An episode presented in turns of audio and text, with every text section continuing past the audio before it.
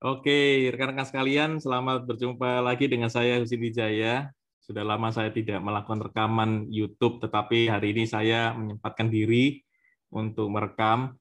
Dan sekali lagi, saya berterima kasih pada rekan-rekan semua untuk subscribe dan follow daripada YouTube ini. Eh, memang tidak terlalu populer YouTube-nya, begitu. Tetapi saya berharap bahwa semakin banyak orang ingin belajar dan saya menyediakan materi-materi yang sangat powerful, yang sangat berguna buat rekan-rekan semua. Jadi tolong sebarkan kepada rekan-rekan eh, yang lain agar mereka mau follow dan subscribe daripada YouTube eh, belajar eh, kursus gratis ini. Dan jangan lupa bagi rekan-rekan yang ingin mendapatkan sertifikat secara gratis, silakan nonton YouTube ini secara penuh gitu ya. Ada beberapa puluh judul, Anda boleh pilih salah satu judul, kemudian mengikutinya dengan tuntas jujur, belajar sungguh-sungguh, kemudian klaim sertifikatnya kepada saya. Nanti saya akan berikan sertifikat untuk menambah eh, portfolio Anda di CV Anda. Dan saya juga akan memberikan materi ini secara gratis bagi rekan-rekan yang ingin berinteraksi dengan saya lewat LinkedIn atau Instagram. Silakan Anda berinteraksi dengan saya, follow dan subscribe Instagram saya di Husinw, H U S I N W dan LinkedIn di LinkedIn eh, dengan nama Husin Wijaya. Silakan nanti Anda boleh minta materi ini, nanti saya akan berikan materi ini kepada Anda. Jadi sekalian, memang pada konteks eh, rekaman hari ini saya ingin eh, memberikan tema berkaitan dengan real world negotiations. Jadi memang ini berkaitan dengan bagaimana kita bernegosiasi di tengah-tengah pandemi. Situasi di mana online dan offline makin terintegrasi. Jadi sekalian, memang kita perlu belajar ya bagaimana metode negosiasi baru ini untuk menghadapi situasi-situasi yang tidak menentu. Dan saya mengambil contoh dari perusahaan ternama bernama Apple, mungkin rekan-rekan juga menggunakan produknya. Sebagian ada yang pakai iPhone, ada yang pakai uh, apa uh, iPad ya, dan ada yang pakai Macintosh barangkali adalah produk-produk yang sangat inovatif dan materi ini saya uh, sajikan, suguhkan kepada rekan-rekan agar rekan-rekan bisa belajar from the best, ya. Jadi best of the best. Semoga materi ini berguna buat rekan-rekan semua. Jadi uh, dalam rangka ini memang uh, program ini disponsori oleh Warhol Interactive Agency, ya, sebuah digital marketing agency yang ada di Jakarta. Kami menangani sosial media management, Eh, menangani iklan di digital dan juga kita membuat video dan foto dan konten desain grafis untuk banyak perusahaan-perusahaan yang ingin eksis di dalam digital marketing. Dan materi yang saya pilih ini, tema yang saya pilih ini berkaitan dengan bagaimana sebenarnya negosiasi yang baik itu. Apa sih ya panduan negosiator terkemuka dunia, terutama di perusahaan seperti Apple ini. Jadi di Apple mereka diajarkan bagaimana mereka bernegosiasi dan materi ini adalah materi yang mereka gunakan di dalam pelatihan-pelatihan mereka. Jadi mudah-mudahan ini akan membantu rekan-rekan untuk melihat, membandingkan teori-teori atau kemudian konsep-konsep negosiasi yang Anda gunakan selama ini. Jadi ada kurang lebih nanti ada lima metode yang eh, yang di apa yang dipaparkan oleh Apple Company eh, kepada karyawannya dan saya ingin memberikan konklusi nanti di akhir daripada materi ini. Jadi saya juga berterima kasih kepada Apple Company. Dan prinsip yang pertama adalah invest in preparations instead of having a plan. Nah, jadi ini satu menarik sekali dari Apple Negotiator. Mereka mengatakan bahwa kita itu sebenarnya harus invest kepada persiapannya. Jadi bukan merencanakan uh, negosiasi itu. Jadi Eh, mengapa begitu? Karena mereka mengatakan eh, plans itu tidak efektif pada hari ini. Jadi perencanaan negosiasi itu tidak akan efektif. Oleh karena apa? Karena sebenarnya apa yang terjadi di dalam negosiasi itu sebenarnya adalah kebanyakan adalah bagian-bagian dari kontingensi. Artinya eh, kita belum tahu arahnya mau ke mana ini sebenarnya. Walaupun kita bisa menduga-duga sih. Kita menduga-duga secara a priori bahwa Eh, akan ada eh, eh, apa alternatif A, B, C misalnya seperti itu. Jadi a priori itu adalah insting sebenarnya. Jadi kita menggunakan pengalaman-pengalaman masa lalu kita di dalam negosiasi untuk menentukan arah daripada negosiasi dan mencoba untuk memprediksi kira-kira apa yang terjadi di depan sana. Tetapi sebenarnya apa yang terjadi dalam negosiasi adalah kebanyakan kontingen. Jadi kontingen itu adalah dari kata dari kata kontingensi kalau di Indonesia itu. Jadi kontingensi itu adalah ya banyak sekali alternatifnya, banyak sekali jalurnya, banyak sekali jalannya. Sehingga eh, sebenarnya yang terjadi adalah lawan kita, lawan negosiasi kita itu sangat tertarik dengan apa? Dengan apa yang eh, mereka pikirkan, apa yang mereka ingin kemukakan pada hari itu. Jadi mereka approach-nya itu adalah benar-benar apa ya fluid ya sangat sangat apa sangat cair begitu dan mereka sebenarnya ada objektif-objektif di dalam otaknya ini yang tidak terduga kadang-kadang. Yang kedua adalah kenapa plan itu jadi tidak efektif oleh karena eh, negotiation itu atau negosiasi itu jarang sekali linier, jarang sekali A B C D, habis A B C D begitu, enggak begitu. Tetapi full of unexpected, ya kan, twist and turns-nya itu banyak sekali. Jadi oleh karena pengalaman daripada Apple Negotiator, mereka mengatakan bahwa prinsip yang pertama itu bukan plan, tetapi preparation, persiapan menghadapi apa? Menghadapi berbagai ketidak apa ya, ketidak uh, mantepan itu ya. Jadi terjadi banyak perubahan-perubahan. Jadi yang yang menjadi concern daripada rekan-rekan di Apple itu mereka mengatakan bahwa plan itu kan konkret ya dia mengatakan. Konkret. Mungkin ada spesifik objektif ya kan? Tetapi biasanya sangat singular ya. Jadi jalurnya itu cuma satu dua gitu ya.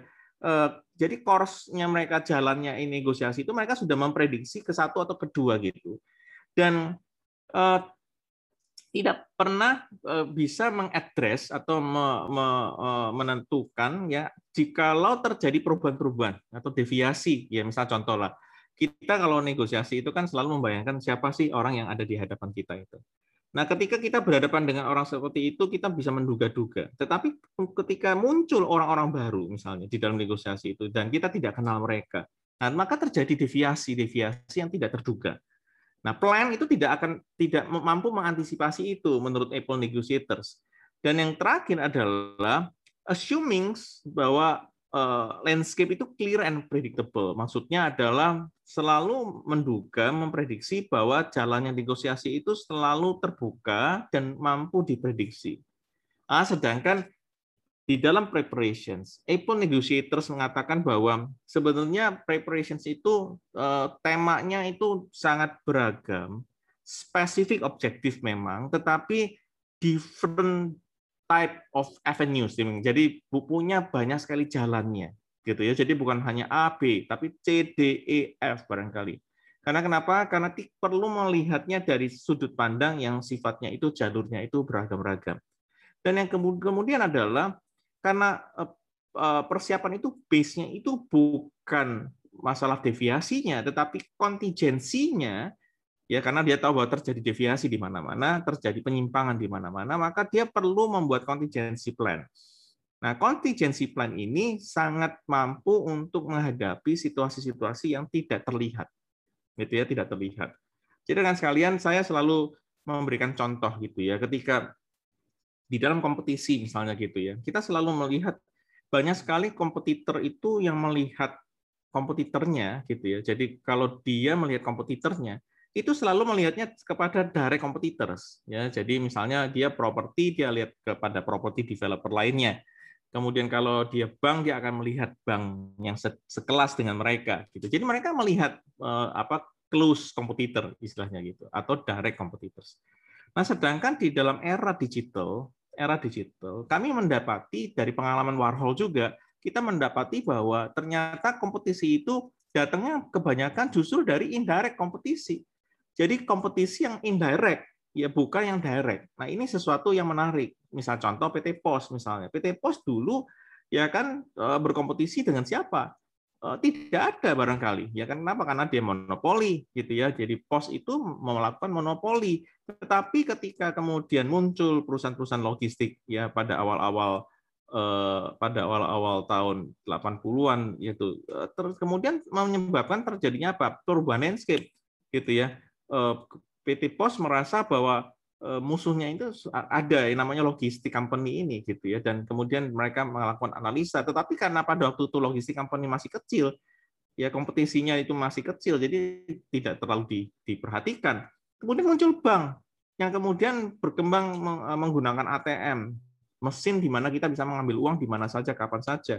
Dan tiba-tiba muncul teknologi transfer antar rekening antar bank misalnya. Kemudian muncul Satelindo ya atau dengan GSM menaranya di mana-mana.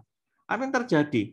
Seakan-akan PT Pos melihat bahwa ya landscape bisnisnya berubah, tetapi tidak terlalu banyak yang direct competition dengan dia. Padahal GSM membunuh Wesel, eh, membunuh uh, Pos ya surat, kemudian uh, bank membunuh Wesel, kemudian logistik company membunuh uh, logistik uh, sistem daripada uh, daripada PT Pos misalnya. Jadi ini sesuatu yang kita sebut dengan direct indirect competitions. Maka preparation itu sangat penting sekali untuk apa? Untuk melakukan penyesuaian terhadap unforeseen circumstances ya. Jadi selalu melihat kepada apa yang tidak terlihat.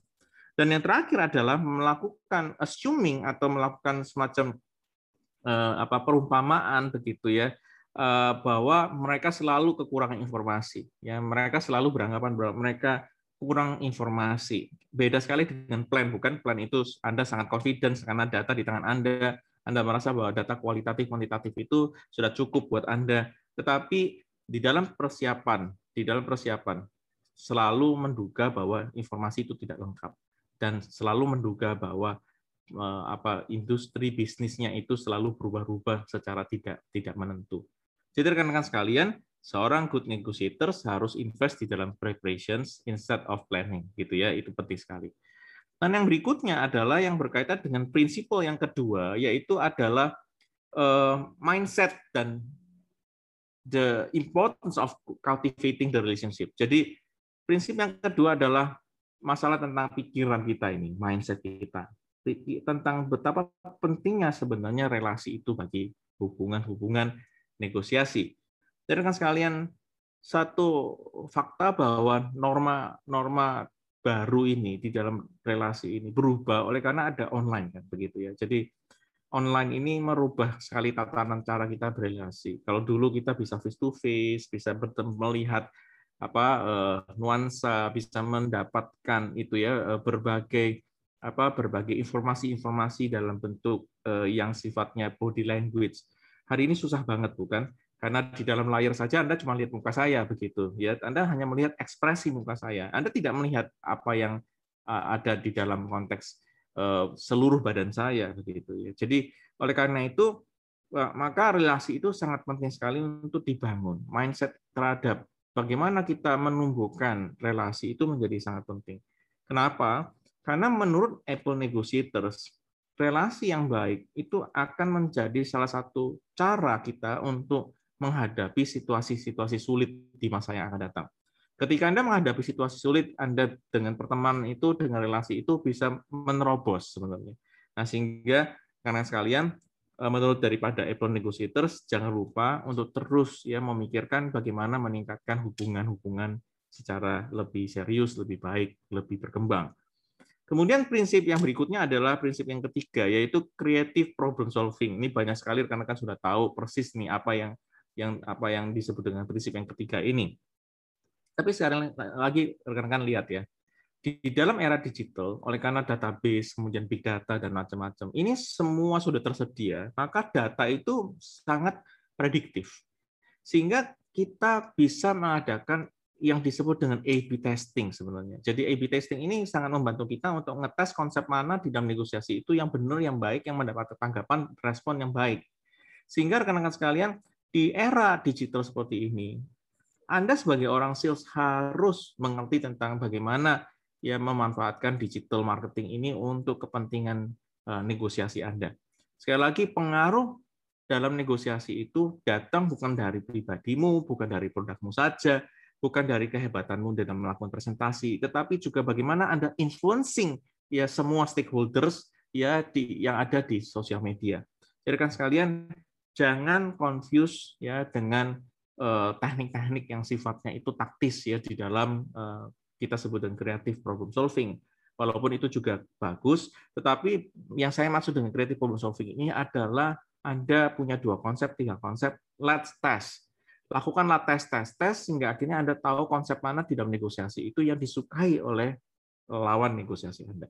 Jadi sebelum Anda datang bertemu dengan mereka, Anda sudah ngetes dulu konsep-konsep ini, sehingga apa yang terjadi, Anda mendapatkan banyak sekali masukan-masukan yang penting sekali untuk Anda bawa di dalam meja perundingan. Gitu ya. Dan yang berikutnya adalah prinsip nomor empat, yaitu managing emotional side of negotiations. Saya rasa kata-kata ini sangat bagus sekali. Ini saya yang ciptakan sendiri bahwa emotion itu adalah wife of logic. Jadi emosi itu adalah istrinya logis gitu ya. Jadi kalau Anda bertemu dengan orang-orang logis dan selalu beranggapan bahwa orang itu logis, salah gitu loh. Kenapa? Karena selogis-logisnya orang, dia itu masih ada emosinya. Kalau Anda dia bukan manusia. Jadi rekan sekalian, logis dan emosi itu selalu ada. Tetapi penampilannya manifestasinya kadang-kadang logis tok. Tidak ada emosi-emosinya. Seperti itu ya. Jadi rekan sekalian saya sering kali mendapatkan banyak pertanyaan di dalam eh, ruang-ruang kelas tentang negosiasi Pak, saya bagaimana bernegosiasi? Orangnya diam sekali, tidak banyak bicara, emosi juga tidak terlihat, senang, suka, atau sedih tidak terlihat. Gimana cara kita melakukan negosiasi? Memancing orang itu untuk kemudian mengungkapkan emosinya. Bagi saya, bagi saya yang penting begini rekan sekalian ya. Orang itu tidak melakukan ekspresi gitu ya. Bukan berarti dia tidak beremosi. Tetapi dia sedang mencerna barangkali. Mungkin dia tipe-tipe pemikir, thinker gitu. Begitu dapat informasi dan Anda dia mikir, dia proses, dia olah, dia kemudian kembangkan, ya kan. Kemudian mereka cari alternatif di dalam otaknya itu A, B, C, D, E, F. Tetapi bukan berarti Anda harus kemudian stop untuk kemudian membangun eh, relasi karena emosi mereka dingin mereka bukan dingin, barangkali mereka berusaha untuk mencari yang terbaik untuk diri mereka. Maka jangan berprasangka, tetap saja kemudian memainkan emosi-emosimu di dalam presentasimu. Ingat bahwa negosiator adalah orang-orang yang eh, barangkali 70% itu datang dari body language-nya begitu. Jadi kalau Anda belajar teori komunikasi, maka Anda tahu bahwa 70% komunikasi itu datang dari nonverbal ya, bukan dari verbal.